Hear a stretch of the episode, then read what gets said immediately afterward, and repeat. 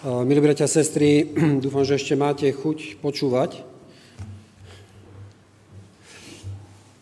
Dnešná sobota je sobota, ktorá je e, pre mňa obzvlášť významná. Ja som zatiaľ nikdy oficiálne neprivítával niekoho.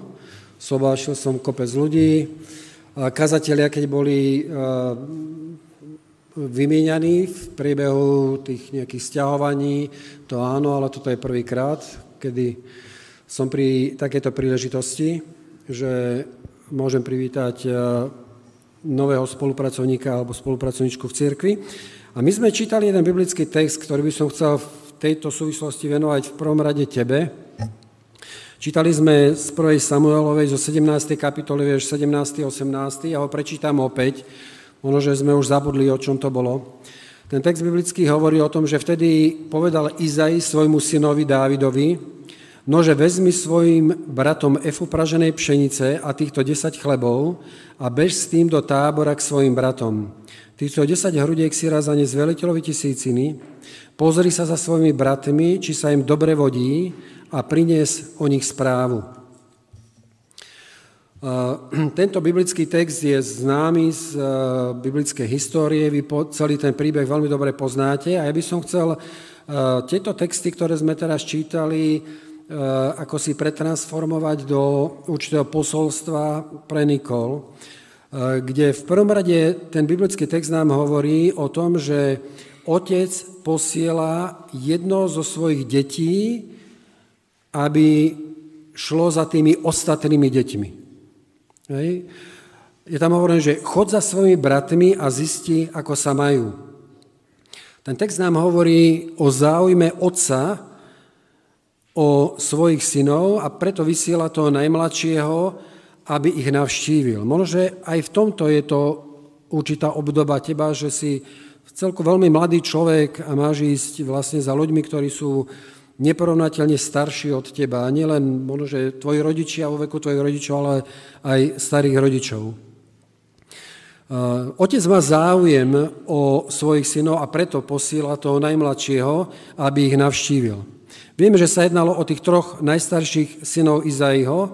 Biblický text nám hovorí vo verši 13, že tí traja najstarší synovia Izajovi odišli so Saulom do boja a mená tých troch synov, ktorí odišli do boja, boli prvorodiny Eliáb, druhý Abinadab a tretí Šama.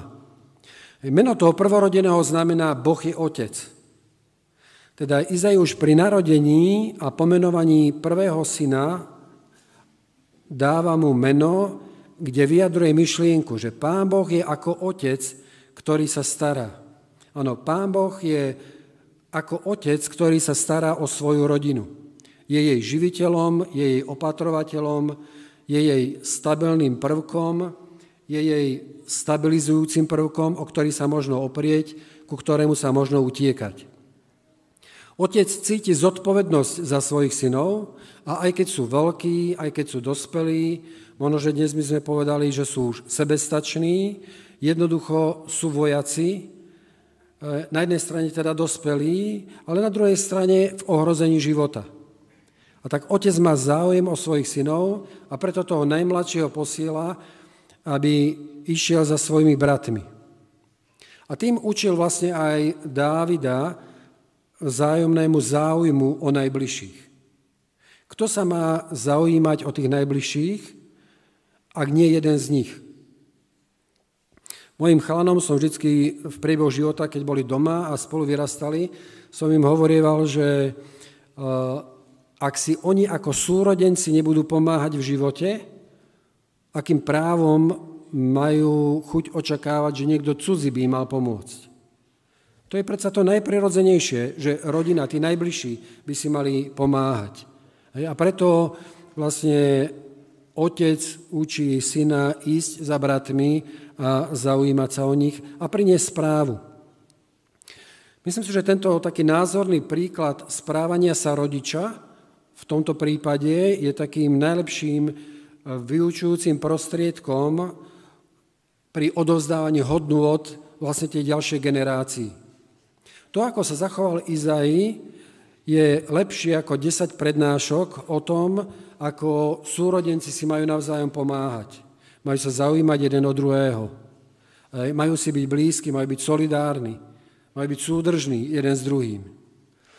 Ak deti na nás, na našom správaní sa rodičov nevidia praktický prejav od ktorým chceme odovzdať, veľmi málo sa z nich, čo si na, e, z toho, čo im hovoríme, len e, na nich naozaj nalepí, málo z toho sa ich prichytí. Teda otec sa stará o svoje deti. Skús to zobrať tak, že Pán Boh sa stará o, o tie miestne zbory v tejto lokalite a teba posiela, aby si sa išla a zaujímala o tých ľudí. Lebo sú to takisto jeho deti, tak ako ty. A Pán Boh chce, aby prostredníctvom neba, prostredníctvom teba sa prejavil ten jeho záujem od človeka. Ono nie je vždy možno, že e, nám je jasné, že prečo, ak sa treba prekladajú kazatelia, alebo keď niekto je kde si stanovený, e, alebo niekde poslaný ako kazateľ, alebo kde si začína, že prečo je to tak. Nevždy musíme poznať všetky dôvody, môže mať mnohokrát e, rôzne otázniky okolo toho, hej, ale skúsme vec chápať tak, že nebeský Otec sa zaujíma o svoje deti a preto posiela jedného zo svojich detí, aby sa zaujímal o tých jeho ostatných z jeho duchovnej rodiny.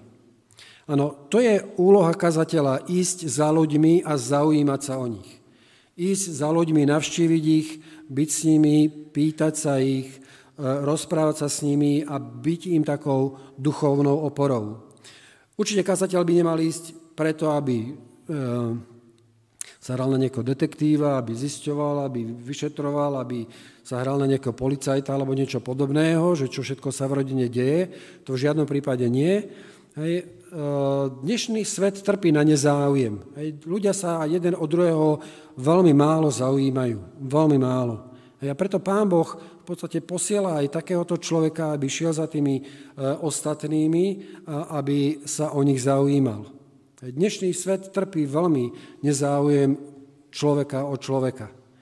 Ak sa človek e, zaujíma, mnohokrát to žiaľ len pre nejaký materiálny zisk. Preto, aby mal z človeka nejaký užitok. Mnohokrát aj domov sú schopní prísť vám nejakí díleri, ale preto len, aby, aby na vás zarobili, aby od vás niečo získali, aby oni mali z toho nejaký prospech. Ale mne ide o skutočný záujem a skutočné dobro toho človeka. Žiaľ. Ten biblický text nám hovorí, že Dávid mal ísť, mal sa zaujímať o nich, mal zistiť, ako sa majú a potom to mal referovať svojmu otcovi. Ten biblický text hovorí, že pozri sa za svojimi bratmi, či sa im dobre vodí a prinies o nich správu. I teda Dávid sa mal vrátiť domov a otcovi povedať, ako sa tí jeho ďalší synovia majú. A to je ďalšia úloha kazateľa, povedať nebeskému Otcovi o tom, ako sa jeho deti majú. Priniesť o nich správu. Možno, inou terminológiou povedané, modliť sa za nich. Predkladať spoluveriacich e, Pánu Bohu, modliť sa za nich, prinášať tie ich okolnosti, tie ich situácie, podmienky, v ktorých sa ocitajú pred nebeského Otca a byť takým príhovorcom, byť určitým prostredníkom. A určite, Niky, aj toto chce Pán Boh po teba, aby si sa naozaj modlila veľmi poctivo a veľmi často za spoluveriacich. Aby si prinášala Pánu Bohu tú správu, okolnosti, situáciu o tom, čo tvoji spoluveriaci prežívajú. E, teda to rozhodnutie, že budeš pracovať pre tieto bystrické zbory a pre Brezno, neber ani až tak ako rozhodnutie výboru združenia, že nejaká skupina ľudí, kde si e, nejako rozhodla, ale skús to brať skôr ako rozhodnutie nebeského Otca, ktorý ťa posiela za e, jeho duchovnými deťmi, aby si zistila, ako sa majú a modlila sa za nich. A priniesla nebeskému Otcovi správu o tom, ako jeho deti na tomto svete žijú. Teda choď za svojimi bratmi, choď za svojimi sestrami, za tými blízkymi duchovnými z toho tvojho prostredia a prinies Pánu Bohu správu o nich. Ďalšia vec, ktorú spomína tento biblický text, je, že e, keď mal ísť Dávid za svojimi bratmi, mal im priniesť chlieb. A to je ďalší dôvod, pre ktorý poslal Izaj Dávida za bratmi. Mal im priniesť efu praženej pšenice a 10 chlebov. Biblický text nám hovorí, že vezmi bratom efu praženej pšenice týchto 10 chlebov a bež s tým do tábora k svojim bratom. Čiže Dávid nemal ísť s prázdnou rukou za svojimi bratmi. Mal im niečo priniesť. Mal im priniesť potravu. Bolo to v čase, keď Izraelci ešte nemali regulérnu armádu, možno, že dnes by sme povedali profesionálnu armádu, Kráľovstvo vtedy ešte netrvalo veľmi dlho. A tak armáda, ktorá sa z času na čas vytvorila v tom izraelskom národe, väčšinou to bolo v čase nejaké núdze, na nejaké kráľovo zvolanie, na jeho výzvu, bolo obvykle zásobované tými rodinami, ktorí tam poslali tých svojich rodinných príslušníkov do armády. Teda oni sa starali o to, aby tí ľudia na začiatku histórie toho izraelského národa by mali čo jesť, mali z čoho žiť. Teda Dávid mal zaniesť nejaké trvanlivé potraviny, ktoré sa nemali skaziť. A nemalo toho byť málo. Mal im vziať jednu efu praženého zrna a jedna efa to bola dutá miera, ktorá mala 22 litrov. Čiže to bol v celku slušný náklad. Nebolo to teda až tak málo. Predstavte si mladého človeka s tým praženým obilím, 22 litrov obilia, plus tie chleby, tých 10 chlebov, a je tam hovorené a bež s tým za nimi. Teda nemali spomaly. To nebol výlet, on nešiel na výlet. Hej. Tu sa jednalo o veľmi, veľmi závažnú vec. Nože vezmi svojim bratom efu praženej pšenice, týchto 10 chlebov a bež s tým do tábora k svojim bratom.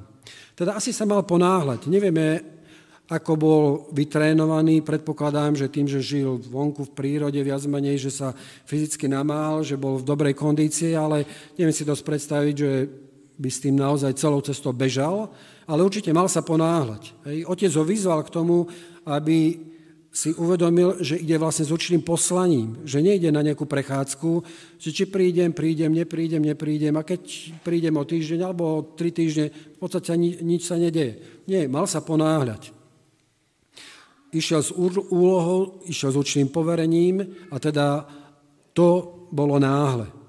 A toto je, myslím si, že ďalšia úloha kazateľa, priniesť potravu, priniesť duchovnú potravu e, jeho spoluveriacim. A presne to chce vlastne Pán Boh aj po tebe. Aby si kedykoľvek budeš prichádzať za ľuďmi, nepíša sa len zaujímať o ich situáciu, ich okolnosti, ich podmienky, ale aby si im priniesla takisto aj duchovnú potravu. Ja nikdy nezabudnem na, na dobu, kedy ja som ako kazateľ v Bratislave navštevoval maďarských hovoriacich členov, lebo boli tam ešte vtedy členovia po okolí až po Gabčíkovo ľudia, ktorí v podstate po slovensky nevedeli. Hej, a ja keď som prvýkrát za nimi išiel, tak som myslel, že sa aspoň nejako tak dohovorím. Rukami, nohami, žiaľ, nedohovoril som sa. Takže potom uh, som brával starého otca od mojej ženy. Hej, od mojej brata Macku, vy čo ste starí adventisti, možno, že si na ňo pamätáte. Hej, a nikdy na to nezabudnem, že starý otec, keď išiel so mnou, hej, aby mi tlmočil, tak starý otec vždycky lebo však bol tiež kazateľ, aj, tak vždycky jedna z kľúčových vecí na konci návštevy vždy im povedal niečo z toho, čo on si číta pre seba, čo bolo pre neho dôležité hej, z biblického hľadiska a vždycky prečítal nejaký biblický text a vždy, čo si povedal k tomu, krátko. Nebola to žiadna kázeň, že bol, nebola to žiadna prednáška, ale vždycky niečo, čo bolo kľúčové ako duchovná potrava hej, pre neho a on to chcel odovzdať takisto ďalej. Mne osobne sa to veľmi páčilo. Hej, veľmi sa mi to páčilo, že, že sa nejednalo len o nejakú v podstate zdvorilostnú návštevu, hej, alebo len o, o, o to také bežné ľudské, ako ten náš život funguje, ale že vždy im priniesol niečo duchovné, niečo hodnotné a z toho, ako to rozprával, bolo zrejme, že je to dôležité pre neho. Hej, že to bolo niečo, čo, čo o, má pre neho váhu, má pre neho nejaký význam. My veľmi často na Slovensku, keď bežný Slovák ide navštíviť druhého Slováka, čo prinesie? butilku, flašku, nie? My adventisti flaše nenosíme, hej, tak e, my čo zvykneme doniesť? Bombonieru, nejaké ovocie, nejaké maškrty, keď sú tam deti a podobne. Hej, uh, Izaj, keď poslal Dávida, tak mu dal tie základné potraviny, aj tie základné potraviny, preto, aby to zaniesol pre jeho ďalších synov. A toto je pre mňa takým obrazom o, o tom, že, že Pán Boh posiela vždy kazateľa preto, aby prinášal duchovnú potravu, hej, s prepáčením nie nejaké duchovné sladkosti, maškrty, hej, niekedy sa žiaľ, my orientujeme len na také nejaké pikošky, špecialitky, hej, ale že posiela Pán Boh toho človeka preto, aby niesol duchovnú potravu, z ktorej bude schopná viera žiť. Hej, viera tých ľudí bude schopná budovať sa, rásť, odolávať rôznym tlakom, pokušeniam, krízam, do ktorých sa e, v živote človek dostáva. Teda Pán Boh posiela kazateľa preto, aby prinášal potravu, z ktorej je schopná žiť viera a vzťah dôvery človeka e, voči nebeskému Otcovi. Teda Pán Boh od kazateľa očakáva, že bude prinášať potravu, ktorá prinesie a bude spôsobovať alebo ovplyvňovať minimálne tú vnútornú premenu človeka. Že ľudia sa obrátia k Pánu Bohu. Hej, že budú robiť pokáne, že budú robiť nápravu e, svojho života. Hej, že uh, ich nasmerovanie na Pána Boha, na Božie hodnoty uh, bude akési jasnejšie, zrejmejšie hej, a jednoznačnejšie. Teda Pán Boh očakáva od, od človeka, že bude e, ako kazateľ prinášať nádej, že prináša povzbudenie. Že to nebude nádej stavaná na nejakých falošných ilúziách, ktoré sa pri najbližšej nejakej skúške rozpadnú. Že to bude niečo, čo bude trvalé, čo bude stále.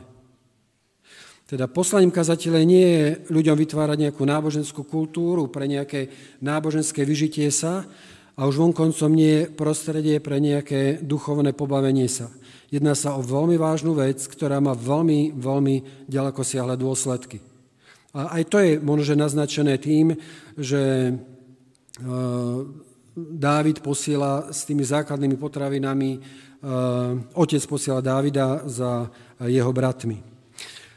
Posledná vec, e, alebo posledný aspekt z tohto biblického textu, ktorý by som chcel zdôrazniť, je to, že Treba si uvedomiť, že ten biblický text nám popisuje vlastne situáciu vojny. Že izraelský národ sa nachádzal vlastne v čase vojny s filištíncami. E, Dávidovi bratia boli v prvej línii. Král, keď zvolal tých dobrovoľníkov z národa, určitá časť Dávidových bratov nastúpila do vojny a Dávid ako najmladší zostal doma v bezpečí u svojho otca. Hej, aj dnes v našom prostredí žijeme e, v časoch, kedy nemáme fyzickú reálnu vojnu, na východe nedaleko od nás je, ale žijeme v čase, stále žijeme v čase duchovnej vojny. A táto duchovná vojna, napriek tomu, že na prvý pohľad nevyzerá taká nebezpečná, je oveľa horšia, lebo dôsledky sú väčšie. Pri fyzickej vojne e, je je možné, že človek príde o život a na základe toho, čo sa deje na východ od hraníc od nás, vieme, že veľmi veľa ľudí už padlo či na jednej strane, či na druhej strane. A je to určitá tragédia, určite veľká tragédia, ale táto smrť nie je vlastne smrť, ktorá by rozhodovala o definitívnom stave toho človeka. Hej. A či človek zomrie vo vojne násilnou smrťou predčasne, alebo zomrie neskôr, že sa dožije aj slušnej staroby, v podstate zomrie. Hej? Ale kľúčové je, že my žijeme v čase duchovnej vojny v tomto svete hej? a táto duchovná vojna má veľmi ďaleko siahly dosah, lebo siaha vlastne až po väčšnosť, že človek buď vyhrá a získa väčší život, alebo prehrá a väčšine o život príde. Teda nikdy nesmieme zabudnúť ako kazatelia, ako duchovní, že žijeme v čase, kedy e, naši spoluveriaci prechádzajú rôznymi zápasmi, ktoré možno, že ich môžu zlomiť. Môžu ich zlomiť ich vieru. Hej, môžu ich oslabiť natoľko, že tí ľudia odpadnú, odídu od Pána Boha. Hej? A poslaním kazateľa je pomáhať týmto ľuďom, budovať ich vieru, pomáhať im prekonávať prekážky, pomáhať im vyhrať ten duchovný boj. Vieme, že v zjavení je napísané povstal boj na nebi. Poznáme veľmi dobre a vieme, že ten boj sa potom preniesol na zem a ten pokračuje doteraz. Hej, to, že nelietajú rakety a nepadajú nám bomby na strechy, to je na jednej strane dobré, hej, na druhej strane možno, že to mnohokrát e, nejako tak zľahostajňuje ľudí, že ľudia neberú veci až tak vážne a že naopak práve vtedy, keď, keď žijú v nejakom riziku, že môžu prísť o, o život, sa ľudia oveľa viac obracajú na Pána Boha. Hej, ale tým, že je pohoda, že v podstate ľudia zarobia, že sa majú s väčšími, menšími problémami nejako, hej, e, mnohokrát vedie ľudí k tomu, že ten duchovný rozmer v svojom živote nejako neriešia. Ten biblický príbeh nám hovorí, že e, to bolo v čase vojny a teda je to obraz o tej duchovnej vojne, v ktorej my dnes žijeme. Hej, a to je stále a tá skončí vlastne až druhým príchodom Pána Iša Krista. A teda poslaním e, vlastne kazateľa ísť pomáhať ľuďom, aby v tomto duchovnom zápase viery obstáli, aby vydržali. Hej, aby to nevzdali. Aby, aby sa nevzriekli viery. Hej, lebo to má veľmi ďaleko siahle dôsledky. A teda na záver by som chcel len zopakovať Nikol, pre teba tie základné veci, že Pán Boh chce po teba, aby si naozaj išla za ľuďmi, aby si sa zaujímala o nich, aby si im priniesla uh, tú duchovnú potravu, ktorá bude budovať ich vieru, aby si im priniesla naozaj potravu, ktorá ich bude živiť, ktorá bude pre nich povzbudením aby si stále pamätala na to, že, že žijeme v čase duchovnej vojny. Vojny, ktorá má veľmi ďaleko siahle dôsledky.